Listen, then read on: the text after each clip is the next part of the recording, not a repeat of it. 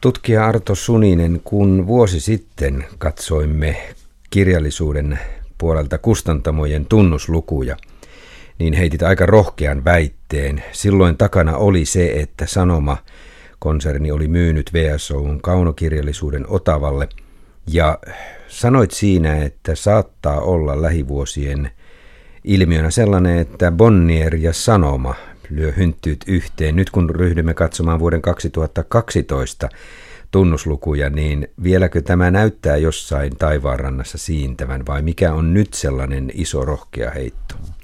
No kyllä tavallaan tässä samassa voi pysyä, että, että nämä tapahtuneet muutokset, toimintaympäristön taloustilanne eh, ja myös maailmalla oleva tilanne, niin edelleenkin puoltaisi sitä, että isoja, isoja fuusioita on kyllä tulossa myös tässä mediarintamalla.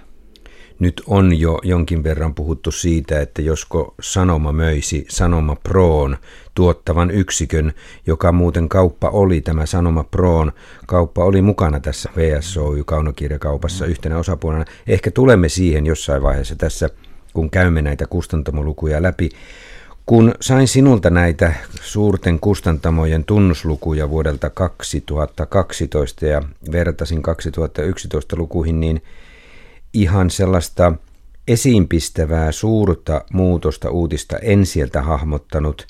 Jonkin verran siellä on eri puolilla tappion lisäyksiä ja, ja joitakin voittoja, jotka on ehkä vähän yllätyksellisiäkin, mutta ei mitään sellaista aivan isoa paukkua.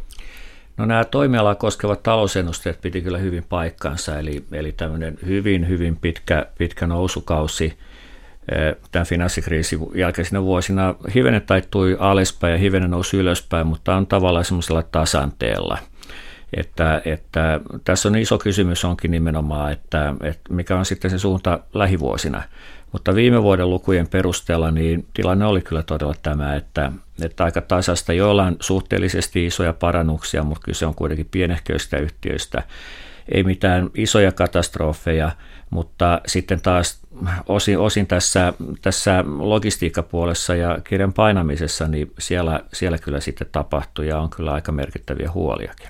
Henkilökuntamäärä hän on vähentynyt kirjallisuuden alalla aika lailla roimasti. Viidessä vuodessa 35 prosenttia on henkilökunta vähentynyt. Vuonna 12 vähennys oli 5 prosenttia, edelleen se suunta on vähenevä. Nimikkeitä tehdään selvästi vähemmän kuin aikaisemmin. Vuonna 2012 7 prosenttia vähemmän tuli nimikkeitä. Nämä ovat sieltä puolelta, sieltä kustantamopuolelta selviä, huolestuttaviakin ilmiöitä. Mutta ryhdytään menemään tässä läpi näitä kustantamoja suuruusjärjestyksessä. Meillä on aika monta läpikäytävää yhtiötä. Ja nythän jo viime vuonna totesimme Arto Suninen, että Otava on noussut suurimmaksi kun puhutaan kaunokirja kustantamisesta. Mm. Mm. Minkälaiset Otavan luvut sinusta olivat vuodelta 2012? No Otavan on, on perinteinen vakavarainen kustantamo. Jos katsotaan ensin tätä kustannusosakeyhtiötä, niin liikevaihto hivenen aleni. Toissa vuonna lukema meni yli 52 miljoonan euron ja nyt jäätiin vähän päälle 51 miljoonaan euroon. Toisaalta Otavan tase oli edelleen vankka, noin 50 miljoonan euron, euron luokkaa, eli liikevaihto ja tase on hyvin lähellä toisiaan. Kustantamo työllisti tämmöiset vähän päälle 160 ihmistä, muutama ihminen sieltäkin joutui, joutui lähtemään. Mutta kustannusosakeyhtiönä Otava on erittäin tehokas tuottava. Eli henkeä kohden siellä tehtiin arvonlisäystä 186 000 euroa, joka on huippulukema se on, voidaan niin kuin, jos verrataan teollisuuteen, niin voidaan todeta, että ollaan kiitettävässä sarjassa. Kannattavuus oli myös erinomainen, että kun liikutaan noin 17 prosentin liikevoittotasolla, niin, niin myös tämä on hyvänkin teollisuusyrityksen luokkaa. Otava on kyennyt pitämään tämän kannattavuuden taso ylhäällä, vaikka sekin viime vuonna, viime vuonna hivenen, hivenen putosi. Toisaalta sitten Otavalla on myöskin rahaa ja vakavaraisuutta. Eli siellähän on tehty yrityskauppoja, kirjakauppaa, ampparit Joensuusta hankittiin sinne. Ja, ja tämmöiset kaupat ei, ei kovinkaan paljon rasittaneet yhtiötä, eli yhtiöllä on hyvä mahdollisuus myöskin oman toimintansa kautta tulevalla rahalla kasvaa lähivuosina. Mikä on tämä investoinnissa noin 1,3 miljoonan lisäys? Onko se suomalainen kirjakauppa? No kyllä se, tässä on varmaan suomalaista kirjakauppa ja amppareita. Toisaalta no, tästä ei nyt voi olla ihan varma, koska nyt onko ne merkitty sitten emoyhtiön taseeseen vai kustannusosakeyhtiön taseeseen. Mutta merkittävä, merkittävä investointisumma kuitenkin 1,4 miljoonaa euroa, joka, joka on on varsin merkittävä. Tosi Otava emoyhtiö investoi myös yli miljoonaa euroa ja Otava konsernin kokonaisuudessa investoi sitten jo liki 9 miljoonaa euroa, että, että näissä, näissä on mukana kyllä kirjakauppaa ja, ja näitä hankittuja tytäryhtiöitä. Mutta et Arto Suninen pidä huolestuttavana, että reilu 9 miljoonan liikevoitto oli 8,6 miljoonaa vuonna 2012. No ei, ei se mitenkään huolestuttavaa ole, että, että selvästi positiivinen. Otetaanpa siihen yhteyteen tytäryhtiö Like, joka on siis mm. Ota, Otavan sateen varjon alla, niin sehän näyttää nyt ehkä suurinta muutosta, mitä näistä kustantamoista luvuista voidaan päätellä.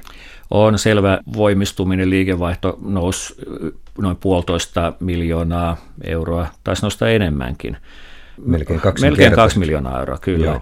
Ja, ja samaten se nosti tietenkin tuottavuutta. Tuottavuus melkein tuplaantui yhden ainoan vuoden aikana, mikä kertoo kyllä niin kuin liiketoiminnan laadustakin, että henkilöstömäärä ei lisääntynyt, mutta jos tulee hyvä myyntimenestys, niin näin, näin siinä käy. Ja no Like, on, kyllä parantanut. Siellä on yksi veturi ollut, mm, niin on, eli Sofi on. Oksasen, kun kyyhkysit katosivat, mm. oli varmaan se, joka veti toki Riikka Alaharja myös. On, ja... on. Ja kyllä siellä Beatles-kirja myöskin oli, oli kiitettiin paljon. Vai taisi olla muuten se otava? On otava. Se on otava, se ei ole Niin olikin jo. Joo. Mutta näin suuria muutoksia yksi saattaa tehdä. Kyllä saattaa, että tuossa kun katsotaan myöhemmin teosta, niin teoksella on myöskin merkittävä muutos, mutta, mutta tämä kertoo just tästä, että koko ajan pitäisi löytää ihmisiä kiinnostavia kirjailijoita ja hyviä kirjoja. Siinä mielessä, kun ottaa vielä näihin lukuihin tiedon siitä, että esikoiskirjailijoita oli vuonna 2012 ennätysmäärä, 62 prosenttia enemmän kuin vuonna 2011, eli kustantamot etsivät uusia ja uusia. Like on nimenomaan palkannut Harri Haanpään sinne etsimään uusia esikoiskirjailijoita ja sinne pyritään löytämään uutta sukupolvea, niin sen kasvunäkymät saattavat olla hyvät. Mm, kyllä, kyllä.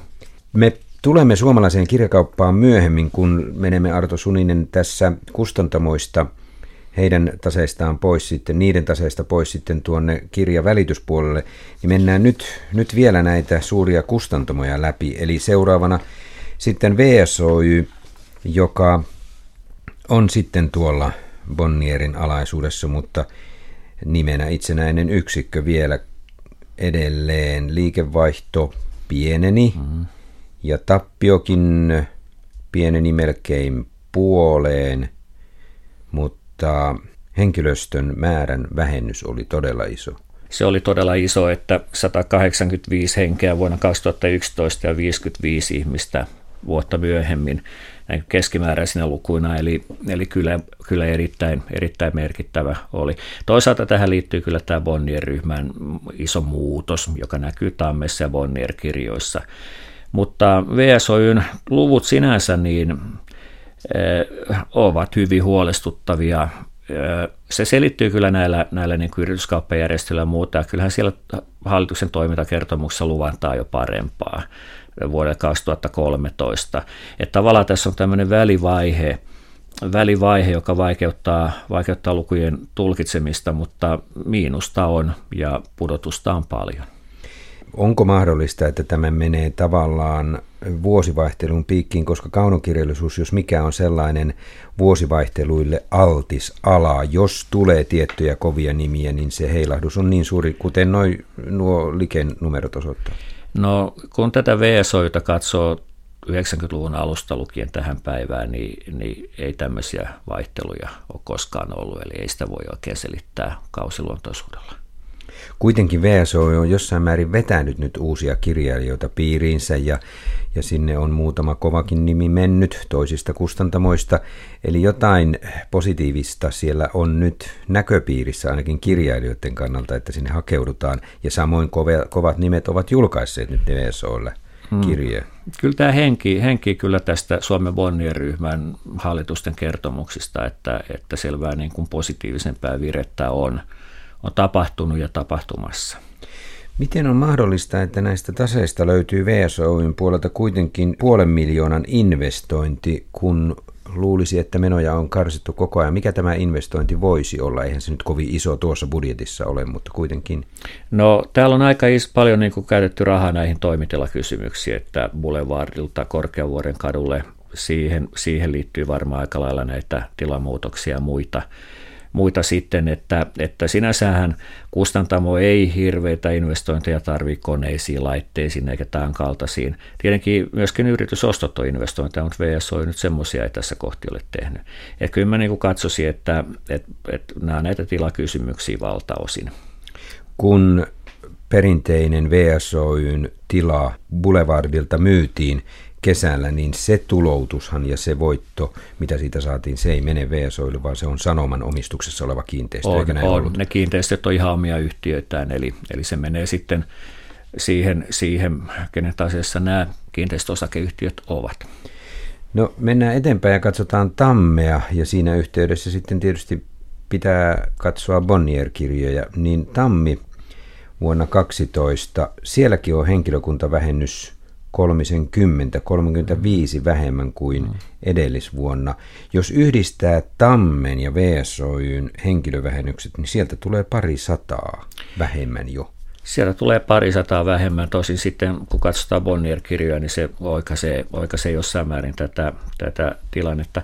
Tammella on ollut hyvä historia viime vuosina, ja se näkyy siinä, että, että tässä isossa myllerryksessä liikevaihdosta pois yli 10 miljoonaa euroa ja muuta, niin tuottavuus on edelleen siedettävällä tasolla. Eli tämä vuosi pari tässä niin ei ole, ei ole tavallaan pilannut tätä Tammen, tammen taloudellista tilannetta, mikä on ihan hyvä lähteä taas tästä eteenpäin liikevoitto pieneni kuitenkin selvästi. Pieneni, mutta on edelleen positiivisena, positiivisena täällä. Ja sitten tämä, tämä tehty arvonlisäys, vaikka sekin, sekin enempi kuin puolittui, niin henkilöä kohden, tai oikeastaan henkilöeuroa kohden, niin suhdeluku oli 1,49, eli, eli siellä henkilöstö tekee kuitenkin tuottavaa työtä, mikä on aina, aina hyvä merkki. Onko tuo Tammen varastojen osuus mitenkä silmiin nähtävän pieni? No on, on. Tässä on käynyt iso muutos, että, että taseesta kun katsotaan vaihtomaisuuden suhde taseen loppusummaa, niin se on tammella noin 23 prosenttia, joka on kustantamolle hyvä. Mutta kun katsotaan myös VSO-lukua ja Bonnier-kirjojen lukua, niin täällä, täällä myllerryksessä on myöskin varastoille tapahtunut erittäin paljon – Millä tavalla Bonnier VSOYllä se varastojen osuus oli noin 30 mm-hmm. prosenttia, mutta miten tuolla Bonnierilla no, se, se on, vain 4 prosenttia taseesta kyllä, vaihtomaisuuden joo. määrä. Se kyllä liittyy, liittyy siihen, että No Bonnier on kuitenkin taustaltaan ruotsalainen yhtiö. Ruotsalaiset on aina osannut käsitellä pääomia ja tavaravirtoja kaikkea paljon tehokkaammin kuin suomalaiset. Tämä on vaan liittyy tämmöiseen pääomien hallintaa, eli vanha raha osaa kyllä paremmin nämä. No Arto Suninen, Gummeruksen luvuista viime vuodelta 2012 löytyy kyllä aika kova tappio. Vajaan kolmen miljoonan euron voitosta selvään tappioon. On. Eli tämä kummeruskustannus, niin, niin tässä nyt näkyy tämä, että liikevaihto laskee – liikevoitto aleni selvästi, mutta tässä on kyllä taustalla nyt osuuksia näistä osakkuusyhtiöistä, eli Gummeruksella on merkittävä omistus Bookvel painotalosta ja Bookvel teki ison tappion ja siitä siirtyy osa Gummeruksen tuloslaskelmaan, eli se selittää osan osan tästä lukemasta. Toki on vuonna 2011 liikevoitto oli käytännössä nolla. Tuossa kesän aikana huhuiltiin, että Gummeruksen kirjavarasto olisi myyty. Tässä vuonna 12 kirjavarastojen osuus tasaista on kuitenkin yli 60 prosenttia. Mm. Tässä luvussa ei siis ole vielä kirja Torin myyntiä, joka lopetettiin keväällä, josta kummerus irtautui. Mm. Eihän ole. No kirjatori ei muistaakseni ollut oma yhtiö, että, että siinä, Aha, siinä mielessä saattaa olla, että tässä on mukana, mukana sitä. Joo. Eli, eli mutta näin kävi, että, että kirjatori torin mukana meni kyllä paljon sitten sitä varastoa. Tämä näyttää, tämä on iso muutos sinänsä, että vuoden 2011 lopussa kirjojen osuus asiasta oli, tai vaihtoomaisuuden osuus 50 prosenttia ja 12 kuukautta myöhemmin yli 60 prosenttia, niin se kertookin, että siellä oli kyllä niin kuin jymähtänyt tavaraa varastoon. Mutta nyt tänään vuonna sehän tulee muuttumaan huomattavan paljon. Kyllä, kyllä tulee. Joo. Mutta se ei riitä korjaamaan tuota liikevoiton tappiollisuutta kylläkään vielä kummerukselle. Eli kummeruksella on synkkiä pilviä päänsä päällä.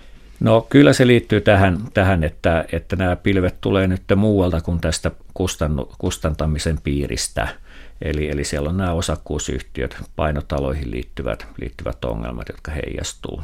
Hetkinen, mutta Kummerus on myynyt painotalonsa. Niin, mutta heille jäi osuus, osuus Bookvelista, eli he omistaa Bookvelista 200 mm, osaketta, kun osakekanta on 1180. Ahaa.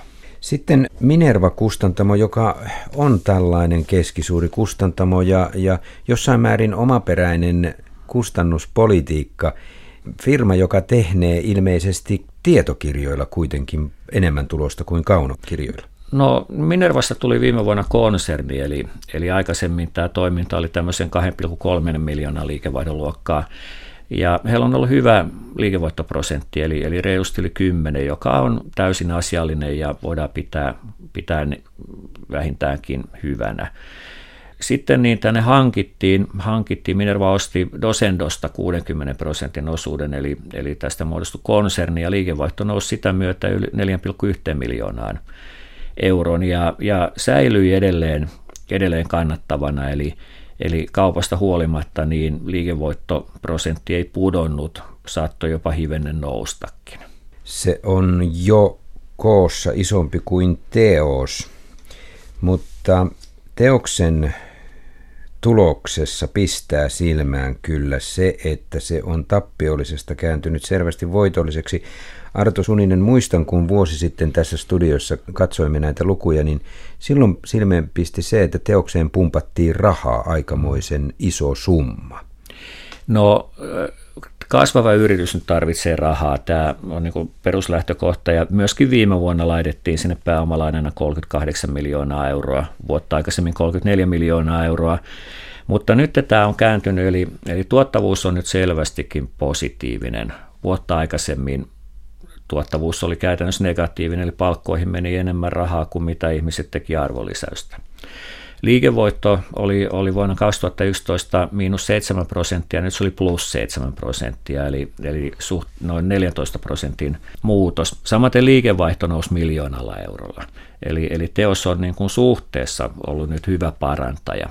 Ja jos tämä tuottavuuden taso saadaan, saadaan pysymään tässä, niin se tarkoittaa kyllä sitten sitä, että näitä pääomalainoja jonkun vuoden päästä voi alkaa vähän lyhentää poiskin, tai sitten valita lisäkasvu.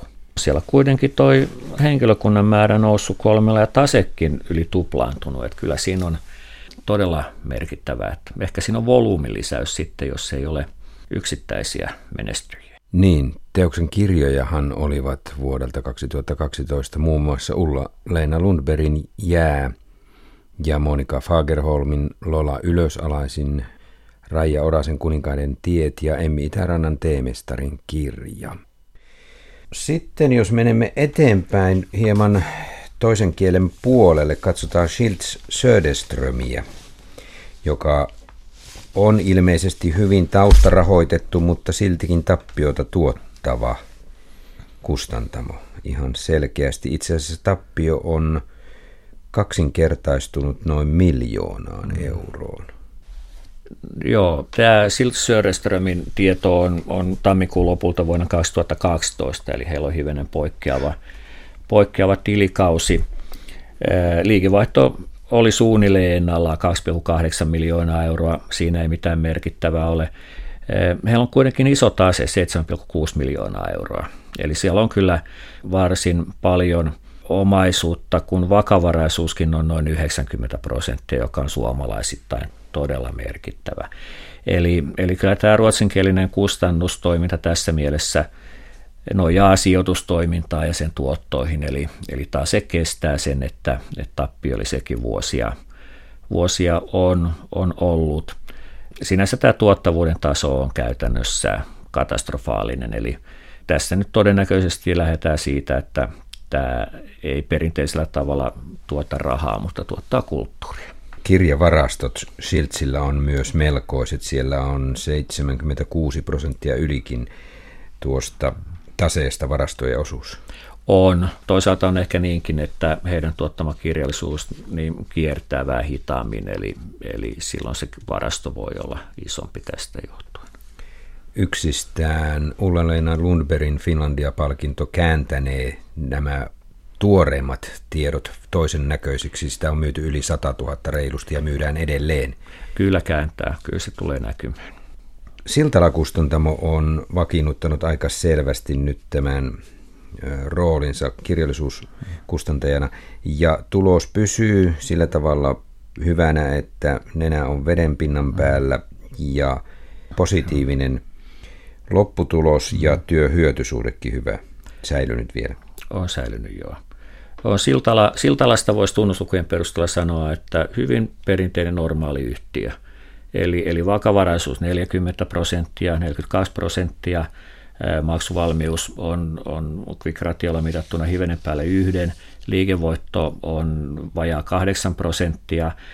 Ehkä huolestuttavaa on se, että liikevaihto aleni, aleni 150 000 euroa, 60 000 euroa, Eh, samaten tuottavuus aleni, vaikka se on, sielläkin on niin päävedenpinnan yläpuolella. Eli, eli tämmöisellä tuottavuustasolla voi, voi hyvin, hyvin toimia, tosi siinä ei, niin kuin, ei päästä mihinkään isoihin voittoihin eikä voiton tuloutuksiin, mutta perusterve yritys. Voiko tästä varastojen osuudesta jotain päätellä?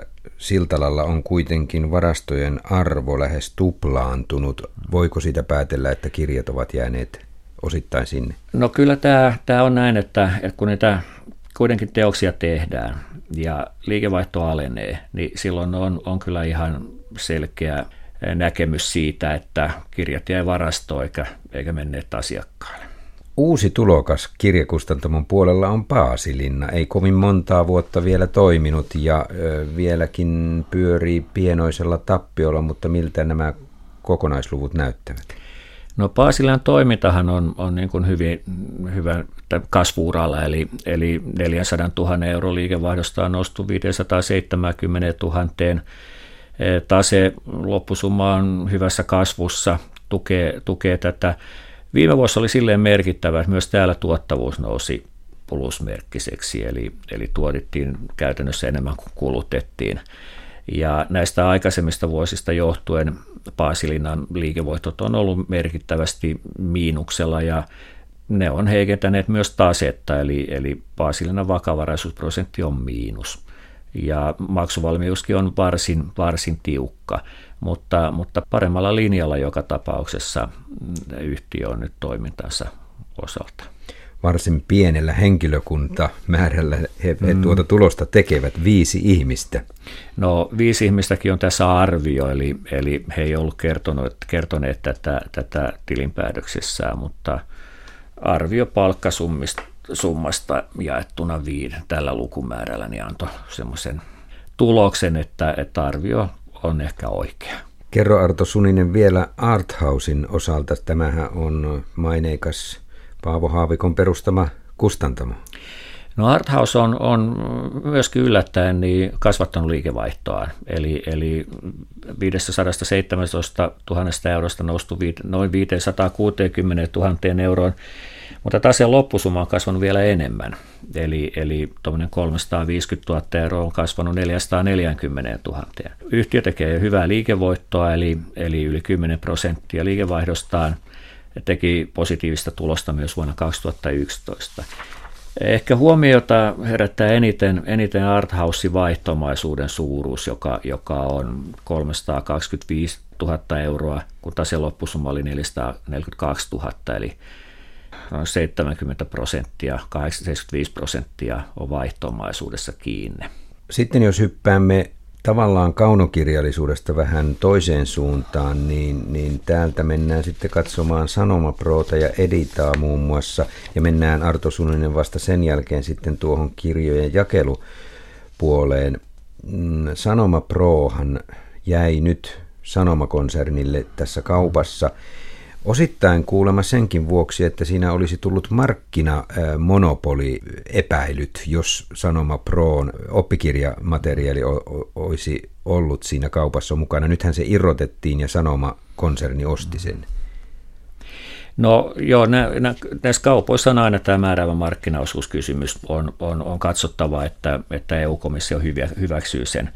Eli, eli tämmöiset tekijät on kyllä varmasti, meillä on sen verran pienet markkinat, että tämä tulee hyvin helposti esiin esimerkiksi päivittäistavarakaupassa ja, ja monessa muussakin. Eli jos Sanoma Pro olisi jäänyt VSOYlle eikä Sanoma yhtiönä olisi ostanut oppikirjapuolta Tammelta, niin Bonnier VSOY Tammi-yhtymä olisi saanut niin suuren osuuden kirjamarkkinoista, että siihen olisi ehkä jo joku saattanut puuttua. Saattaa olla näin, eli, eli nyt pitäisi tietää tarkkaan ne markkinaosuuslukemat koko, koko tästä toimialalta, mutta suuri keskittymä siitä joka tapauksessa olisi tullut. Toisaalta on kyllä näinkin, että, että kun Sanoma Pro sitten Tammelta sai tätä oppikirjapuolta, niin Tämä, tämä on niin kuin eri maailma, eli, eli näissä tiedokirjoissa oppikirjoissa liikutaan kyllä eri, eri kannattavuustasolla kuin liikutaan kaunokirjallisuudessa. No mitä tuo Sanoma Proon tulos näyttää nyt, kun Sanoma julkisti taseensa jokin aika sitten, niin jo siinä alkoivat spekulaatiot siitä, että Sanoma-konserni saattaisi myydä tällaisen kultamunan, joka kuitenkin tahkoaa voittoa. Silloin kun pörssiyhtiö on, on ongelmissa, niin kuin sanoma nyt tietyllä tavalla on. Tosin ne ongelmat ei ole ollenkaan niin paljon, mitä julkisuudessa tuodaan esille. Sama koskee muun muassa Nokiaa, eli monesti nämä niin kuin tuplaantuu vähintään nämä, nämä hankaluudet. Mutta se on kylmä tosiasia, että, että sanomayhtiö on isossa muutoksessa, ja hehän on nyt tehneet paljon kauppaa. Ja nyt on, kun siellä on kuitenkin asiasta lähtenyt eri yhtiöitä, niin – joku alkaa arvuttelemaan, että sitten sieltä voisi lähteä myöskin sanoma learning, eli, eli tämä oppikirjapuoli. Toisaalta se on kyllä lypsylehmä tähän sanomakonserniin, eli periaatteessa heikossa markkinatilanteessa ei hyvä yhtiö kannata oikein myydä, kun siitä ei saa paljon rahaa. Niin, mutta jos vi- liikevoitto osoittaa yli 15, lähes 16 prosentin mm. summaa, niin kyllähän se aika hyvältä näyttää. No on, mutta sitä on vaikea myydä, että tämä, esimerkiksi Nokian yhteydessä tämä, tämä NSN Nokia Siemens Networks, sen arviot kauppahinnasta liikkuu 5-8 miljardia euron paikkeilla ja toteutuu, oliko se nyt 1,8 vai 2,8 miljardia. Pääomasijoittajat ei osta näitä yhtiöitä siitä syystä, koska ne on hyviä yhtiöitä hyvästä yhtiöstä on mahdotonta saada suuria tuottoja. Sen sijaan on, on paljon tuottavampaa ostaa huonoja yhtiöitä, saneerata ne ja ottaa korkeat tuotot. Että tämä pitää niin kuin tavallaan muistaa. Eli, eli jos ajatellaan sitä, että kuka Sanoma Pro ostaa, niin pitäisi myös katsoa, että siellä on sitten semmoisia, että se soveltuu heidän omaa liiketoimintaansa, koska pääomasijoittajat ei ole tämmöistä valmiita maksamaan. Eli kallista ei osteta kallilla – vaan ostetaan halpa, anteeksi, tämmöinen tehostettava, ostetaan halvalla, tehostetaan se. Että tämä liittyy tämmöiseen kansainvälisen kilpailun pääomista, ja siitä syystä monet, monet näistä tunnusluvuista itse asiassa ei sovellu tämmöisten yrityskauppojen miettimiseen. Nythän Arto Suninen, vaikka me puhumme kaunokirjallisuuden ja, ja kirjojen kustantamisen tunnusluvuista, niin me saamme tässä samalla pieniä ohjeita pörssisijoittajille, että miten kannattaa, mihin kannattaa kiinnittää huomiota. No, no ky, kyllä siinä mielessä, että se on kiusallisinta minusta kyllä se, että jos ajatellaan Sanoma Pro-henkilöstöä, joka on kuitenkin 190, niin kun ajatellaan spekulaatioita vaikka Nokian, Nokia Siemens tai nykyään Nokia Solution Networksin kohdalla, niin, niin – kyllä niin kuin henkilöstöt on aika kovilla tässä, kun yhtenä päivänä, tai sanotaan samana päivänä kauppalehti kirjoittaa näin ja taloussanomat tällä tavalla, se on ihan erilainen se viesti. Ni, niin tämä on aika rasittava tekijä, tekijä niin kuin henkisesti, kun aletaan tämmöisiä spekulaatioita käymään, käymään lävitse täältä. Mutta siis Sanomathan on vanha perinteinen hyvä yhtiö ja näkymät on sumeet, niin kuin siellä toimitusjohtaja on, on todennut. Enkä mä nyt hirveästi lähtisi tällä Sanoma Pro tai Sanoma Learningin myymisellä itse spekuloimaan. Entä mikä rooli nykyään vielä on Editalla? Se kuitenkin näyttää voittoisalta yhtiöltä. Oikeastaan tämä Sanoma Learning ja Edita Publishing, eli, eli tämä Publishing on oma, oma yhtiönsä siellä Edita-konsernissa, niin heidän kustantamat kirjat tekee aina hyvää tulosta, erittäin hyvää vuodesta vuoteen. Se nähdään jo hinnoissa, että jos otetaan kaunokirjallisuuden tuote kovakantisena, niin se hinta on paljon halvempi kuin pehmeäkantinen liikkeenjohdon opas. Tästä tämä tulee. Editallakin nyt liikevaihto hivenen, hivenen laski siellä, mutta nämä työn hyödysuhteet eli, eli arvonlisäys suhteessa henkilöstökuluihin liikkuu kovalla tasolla, samaten arvonlisäys per henkilö sadassa tuhannessa eurossa, Sanoma Learningillä peräti 150 000 eurossa, joka, joka on, on tässäkin maassa huippulukema. Liikevoittoprosentit on 15-20 välillä olleet aina.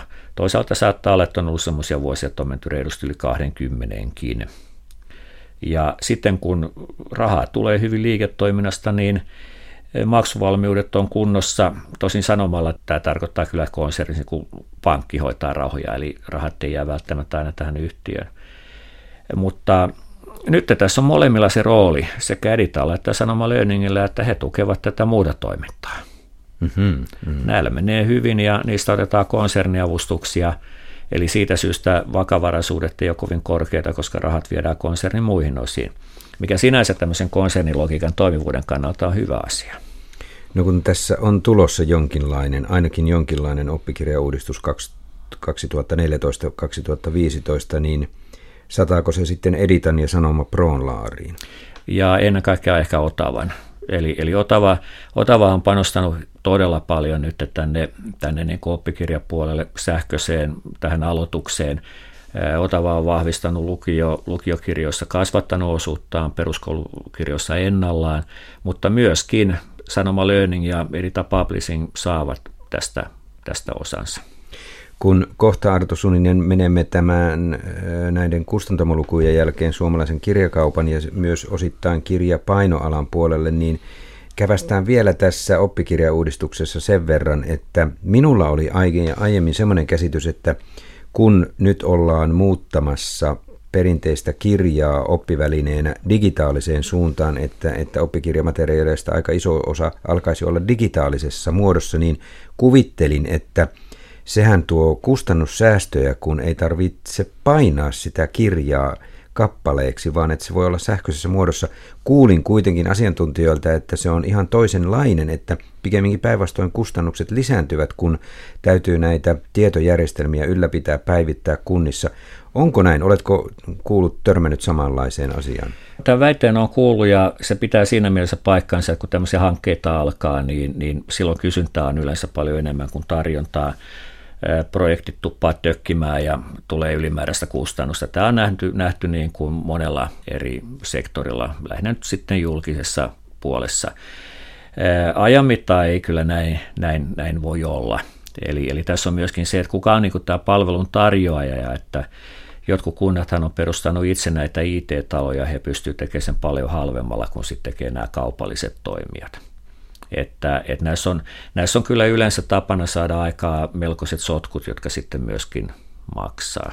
Tämä tuntuu olevan myös tietyllä tavalla joskus vähän turhankin suuri osa liiketoimintaa, että, että näillä sotkuilla saadaan paljon töitä. No hypätään sitten tänne jakelupuolelle. Nämä suomalaisen kirjakaupan luvut minua hieman huolestuttavat. Nythän suomalainen kirjakauppa siirtyi jokin aika sitten Otavalle ja kun näitä katselin näitä keräämiäsi lukuja, niin siellä liikevoitto, eli siis tappio, on vain kasvanut. Se on lähes pari miljoonaa. Suomalainen kirjakauppa on, on kuitenkin varsin perinteinen, ei koskaan tehnyt isoja katteita, mutta kuitenkin tämä tavallaan skaalaetu on, on tarkoittanut sitä, että pienelläkin prosenteilla on voitu saada paljon rahaa. Eli, eli liikevaihto oli kuitenkin yli, hivenen päälle 100 miljoonan euron hivenen kasvussa. Mutta tämä on mielenkiintoinen asia, että, että vaikka liikevaihto oli ennalla ja hivenen kasvoi, niin tuottavuus kuitenkin putosi lievästi. Eli tavallaan tämä olisi ehkä niin kuin vinkki siitä, että kirjakauppa olisi käynyt niin kuin hivenen pienemmillä katteilla. Toisaalta tämä suomalaisen kirjakaupan, niin niillä on semmoinen, semmoinen hankaluus, että liikepaikat on todella arvokkaita, kalliita. Et kun vuokria maksetaan keskimäärin 5 prosenttia liikevaihdosta, niin keskeisillä liikepaikoilla niin mennään usein siihen, että vuokrat yli 10 prosenttia liike, liikevaihdosta. Mutta kyllä tämä liikevoitto on, on miinuksella jo kahtena vuonna, mutta toisaalta he on investoineet paljon tähän myymälän ulkoasuun. Niin on, siellä on uusittu valtava määrä liikkeet. Joo. Ja tästä tulee sitten tätä poistoa. Eli tämä poisto on kuitenkin asia, jossa raha ei niin kuin sitten liiku siinä mielessä, että, että, että kassavirran osalta tai näiden pääomavirtojen osalta tämä ei ehkä näytä näin, näin pahalta, mutta panostukset hivenen ovat rasittaneet kyllä tässä, tässä kannattavuutta. Tässä kirjan välityksessä on jotain sellaista, mitä minä en ymmärrä. Kun kustantamoyhdistysten keräämät luvut osoittavat vuoden 2012 kirjamyönnin kaunokirjallisuuden puolelta notkahtaneen miinus 4 prosenttia, tietokirjoissa vielä enemmän, niin kirjakauppojen keräämät luvut osoittavat, että kaunokirjallisuuden myynti oli ennätysmäistä viime vuonna. Mikä sen selittää? Sekö, että se kirjamyynti olisi kuitenkin keskittynyt kirjakauppoihin vai, vai mikä siinä on selittävä tekijä? No kyllä minusta niin kuin näyttäisi, että jos me katsotaan niin kuin suurimman tämmöisen logistiikkayhtiön lukuja, eli kirjavälityksen, niin, niin kirjavälityksen liikevaihto oli lähes ennallaan, hivenen vajaa 58 miljoonaa euroa, mutta heilläkin tuottavuus ja kannattavuus hivenen nousi. Eli kyllä tämä niin kuin viittaa siihen, että, että, että kirjakaupoilla olisi mennyt entistä paremmin, mutta se saattaa selittyä myös siinä, että todennäköisesti kirjakauppojen lukumäärä on hivenen alentunut, jolloin tämä keskimääräisyys nousee niin kuin tähän rooliin. Että, että entistä harvemmissa yksiköissä myydään, myydään sitten enemmän, jolloin se, se näkyy sitten, sitten nimenomaan tässä, että, että ne, jotka toimii, toimii niin heille näyttäisi menevän hivenen paremmin. Siellä suomalaisen kirjakaupan henkilöstömäärä on kuitenkin vähentynyt noin 60. Siinä saattaa olla ihan, ihan tämä henkilöstön muuttunut käyttö, eli, eli nämä kalliilla liikepaikoilla niin isot market-tyyppiset myymälät siirtyy kyllä siihen, että käytetään hyvin paljon osa-aikaista opiskelijaa, keskituntipalkat on todella matalia, mutta kun asiakasvirrat ovat tiettyinä tunteina viikossa, niin, niin silloin tämä henkilöstön käyttö, käyttö kyllä minusta selittää aika lailla tätä. No Arto Suninen, mitä tarkoitat, kun olet näistä luvuista päätellyt, että tässä kirja-alan logistiikassa on tapahtunut ja tapahtumassa iso muutos? Olet kirjannut Schiltz ja Söderströmiltä muutoksia ja kirjavälityksen omistuksesta muutoksia. Tämä on kyllä ihan totta, että, että tämä Schiltz Söderströmin 40 prosentin osuuden myyntikustannus tai toista Forslag System ABlle kertoo kyllä siitä, että ruotsalaiset on kyllä vahvistamassa asemia, asemia täällä, täällä Suomessa, mm, osin myös tämän Bonnierinkin kautta. Mutta sitten tämä kirjavälityksen omistushan on ollut minusta tämmöinen hyvin pitkä mielenkiinnon kohde. Ja, ja nythän tässä suomalainen kirjakauppa omisti siitä 7, tai omistaa 7,1 prosenttia ja siirtyy tänne Otava-leiriin. Eli, eli Otavan osuus alkaa olla yli 40 prosenttia ja hyvin niin kuin mielenkiintoinen kysymys, että tuleeko kirjavälityksestä tytäryhtiö Otavalle vai onko heillä joku intressi säilyttää se kuitenkin suurimpana alan logistiikkayhtiönä, joka palvelee myös muita. Onko alalle tullut u- uusia sellaisia logistiikkayrityksiä, jotka rikkoisivat tätä tilannetta? No ei ainakaan mitään merkittäviä, merkittäviä. mutta tietenkin tämä, tämä digitalisoituminen, sähköinen kirja ja muu, niin ne tulee muuttamaan tätä. Ja sitten jossain määrin tietenkin tämä postimyynti ulkomailta, eli, eli Amazonit ja muut. Kyllä mä luulen, että kirjakaupassa käy sama kuin vaatekaupassa, että käydään ka- siellä selaamassa kirjat, kiinnostaako ja sitten tilataan se netistä. Tämä syö kyllä kannattavuutta aika lailla. Jakelutieselvitys ei ole vielä valmis. Se valmistuu syksyllä. Sehän suurin piirtein vuosittain tehdään. En ole vielä nähnyt niitä lukuja enkä vanhojakaan, mutta tuota, olen saanut muutamalta asiantuntijalta semmoisen arvelun, että vaikka ihminen Suomessa tilaakin netin kautta kirjan, niin se tilaa sen, tämä ostaja tilaa sen sillä tavalla, että hän menee kyseisen kirjakaupan mm. nettisivuille ja tilaa sen ikään kuin sieltä kirjakaupan kautta. Mm.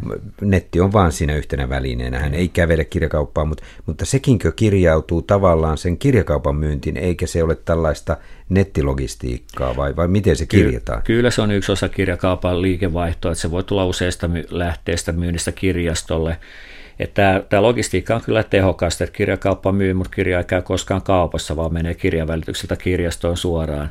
Ja tämä nettikauppa on samankaltaista, eli, eli myyjä saa siitä tietyn osuuden liikevaihtoon vaihtoon ja, ja ihan kirjanpidon kautta se näkyy myös sitten normaalisti liike, liikevoitossa ja, tai mahdollisesti tappiossa. Että. Mikä on tämä Ad Libris nettikirjakauppa, koska sen olet poiminut yhdeksi? No, tämä, nämä tiedot on Adlibriksestä vuodelta 2011 ja, ja se liittyy nyt, nyt ehkä tämmöiseen vähän aggressiiviseen rooliin, että mikä on oikeastaan kysymys. Tämä oli minusta kasvanut hyvin paljon, eli, eli liikevaihto, liikevaihto on jo lähes 10 miljoonaa euroa, ja yhtiön palveluksessa taitaa olla yksi tai kaksi ihmistä. Tämä on myös hyvä esimerkki siitä, että miten, miten niin kuin ruotsalaiset on periaatteessa edellä – Hyvin pienillä pääomilla pidetään kauppoja auki 24 tuntia vuorokaudessa, toimitaan tehokkaasti netissä, rahastetaan hyvin, hyvin niin kuin tarkkaan täällä, ei, ei kirjanpidot on täysin automatisoitu kaikki nämä. Ja tästä Adlibrix kuitenkin on merkittävä siinä mielessä, että jos 10 miljoonaa liikevaihtoa, liikevoittoa tulee siitä puoli miljoonaa ja tasekin on kahta miljoonaa, niin tämmöinen tekijä saattaa kyllä niin kuin jossain määrin muuttaa, muuttaa tätä netissä tapahtuvaa kirjavälitystä. Jos, jos tämmöinen yhtiö koko ajan kasvaa markkinoille, jotka ei sinänsä ole kasvussa, niin, niin silloin merkitys kyllä nousee. No mikä merkitys on tällaisella nettifirmalla kuin read.me? No tässä on kyse, me, miten sanotaan. On, tässä on kysy, kysymys Bonnierin tytäryhtiöstä Suomessa, eli, eli keskittynyt, keskittynyt kuitenkin tietynlaisiin kirjoihin, tai tällä lähinnä lasten nuorten kirjallisuutta. Mutta sinänsä mielenkiintoista, että heidänkin liikevaihto on yli 4 miljoonaa euroa. Ja puhutaan kuitenkin isosta summasta, mutta 4 miljoonan äh, liikevaihto tulee viidellä kuudella henkilöllä. Eli, eli hyvin pieni porukka pystyy pyörittämään tämän kaltaista kaupankäyntiä – ja täällä on kyllä iso muutos heillä nyt vuosien 2011-2012 välillä, eli aikaisemmin erittäin tuottoisa, mutta edelleen siinäkin ollaan, ollaan pääpinnalla. Heilläkin on kuitenkin aika iso kirjavarasto, mutta ne hoidetaan, hoidetaan kyllä tehokkaasti. Eli kyllä tämä read.me, read.me minusta niin kuin on Bonnier ryhmän tämä nettikaupan hoitaja ja hoitaa, vaikka siellä sinänsä Tammen sivulta voi tilata ja niin poispäin hoitaa, voi tehdä, tehdä sitä, mutta käytännössä ehkä read.me me, me, me hoitaa sen sitten, sitten niin kuin käytännössä.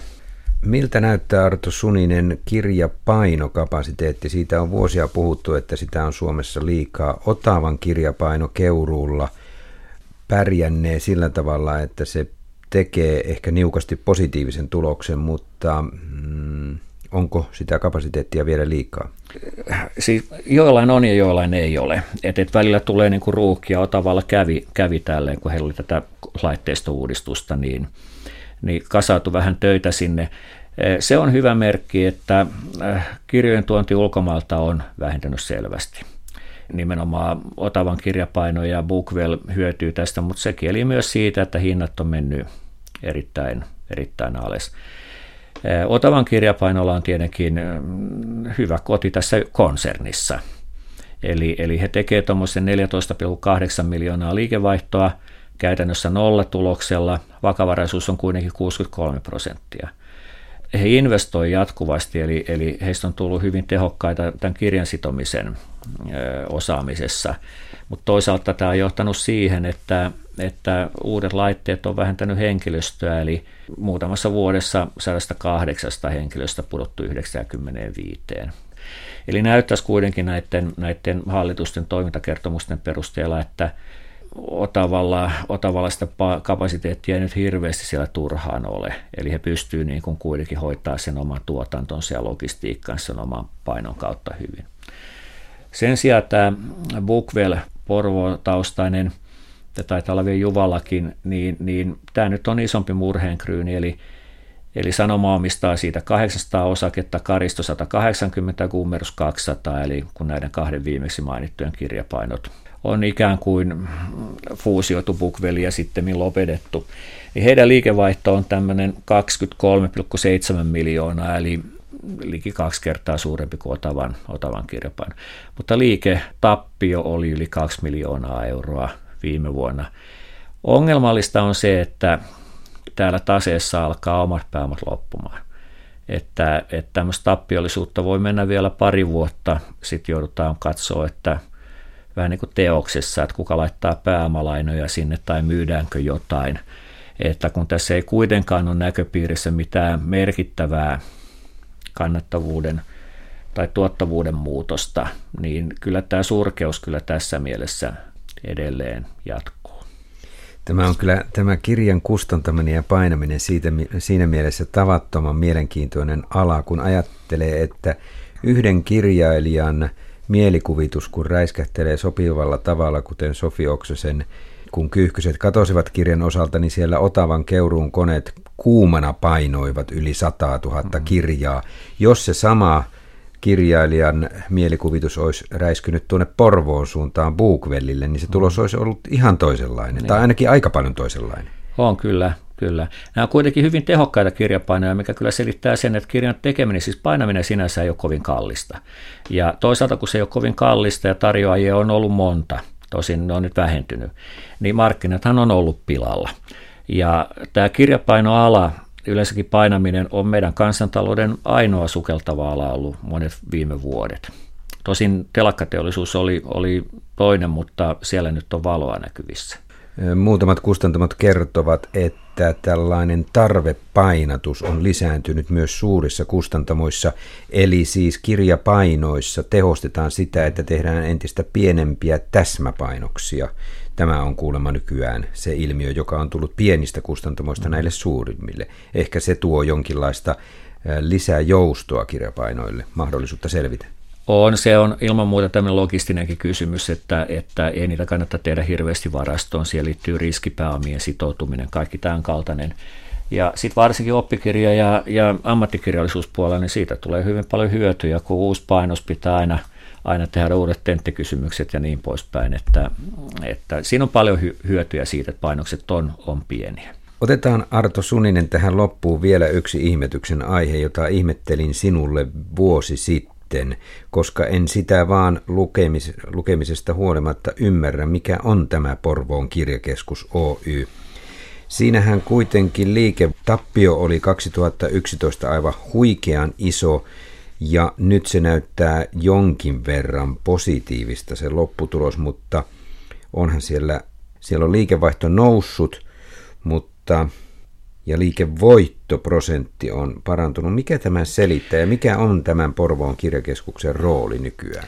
No nythän tässä saatettiin loppuun tämä VSO liittyvä, liittyvä kauppa, eli, eli Sanomat myy Porvoon kirjakeskuksen Bonnier ryhmälle, eli, eli käytännössä Bonnier kirjoille Tämä liikevaihdon nousu selittyy sillä, että tämä tilikausi 2011 oli vain neljän kuukauden mittainen. Eli, eli tätä jaksotettiin, jaksotettiin näissä muutoksissa. Eli, eli Porvon kirjakeskus hoitaa tässä mielessä Bonnien ryhmän tämä kirjalogistiikkaa, varastointia ja logistiikka-asioita.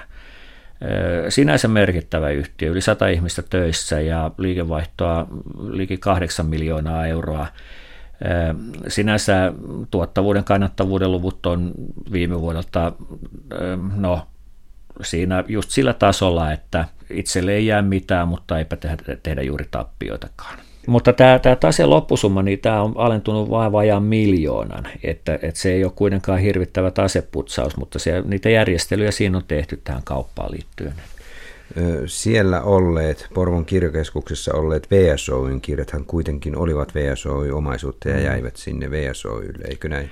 No kyllä se näin, näin pitäisi olla, että ne on nimenomaan kustantamon taseessa olevaa vaihtoomaisuutta. Arto Suninen, mikä on sitten Bonnierin rooli suomalaisessa kustannusmaailmassa? No Bonnierhan on, on osoittanut suurta mielenkiintoa Suomea kohtaan, tosi myös monia muita maita kohtaan. Eli, eli kansainvälinen toimija tässä mielessä – Heillä viime vuonna oli oikeastaan kaksi murheenkryyniä, eli kirja ja TV. Molemmat, molemmat pettivät ja, ja pudotus oli aika, aika niin kuin rankkaa. Bonnier kansainvälisessä mielessä on jakanut kirjat kahteen lohkoon, eli kirjat Pohjoismaissa ja sitten muu kansainvälinen toiminta. Pohjoismaissa Bonnierin kirjat saivat liikevaihtoa aikaan noin 4 miljardia Ruotsin kruunua. Siinä oli kasvua vuoteen 2011 verrattuna 3,3 prosenttia. Kansainvälisessä toiminnassa Bonnier keräsi liikevaihtoa 2,2 miljardia, mutta siellä oli jo miinusta 4,3 prosenttia liikevaihdon osalta.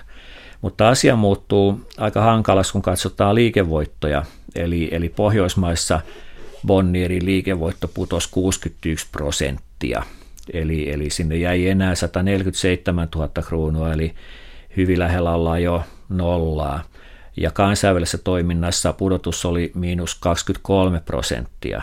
Eli tämä kyllä kertoo, kertoo siitä, että, että liikevaihtoja on voitu säilyttää entisellään tai hivenen saada lisää, mutta kannattavuudesta on jouduttu tinkimään kyllä erittäin rankalla tavalla. Mutta se on tietenkin aina hyvä, että se on positiivista, mutta Bonnierkin on, on paljon yrityskauppoja ja näiden rahoitus pitäisi hoitaa kuntoon. Eli tämmöisillä kannattavuustasoilla se ei tahdo oikein onnistua. No voisiko olla näköpiirissä se, että Bonnier pyrkisi irrottautumaan suomalaisesta kustannusmaailmasta? Näiden lukujen valossa niin en kyllä usko siihen. Eli, eli mieluummin, mieluummin jopa niin, että, että sitä kasvua on haettava, haettava niin kuin lisää, jolloin kiinteät kustannukset jakaa useammalle tuotetulle kappaleelle ja niin poispäin. Ja kyllä maailmassa enempi minusta niin kuin tämä mittakaava, kun on, kun on lähdetty niin kuin mittakaavan hakemisen tielle, niin sitä on edettävä. Ja toinen tie on tietenkin niin kuin erikoistuminen ja pieneneminen, mutta Bonnierin tapauksessa sitä on hyvin vaikea, vaikea uskoa. Mutta kun sitä voittoa Bonnier VSOyn suunnaltakaan ei ole tullut vielä. Ei vielä, mutta äh, he kyllä itse, kuten aikaisemmin puhuttiin, niin näkevät tulevaisuuden parempana.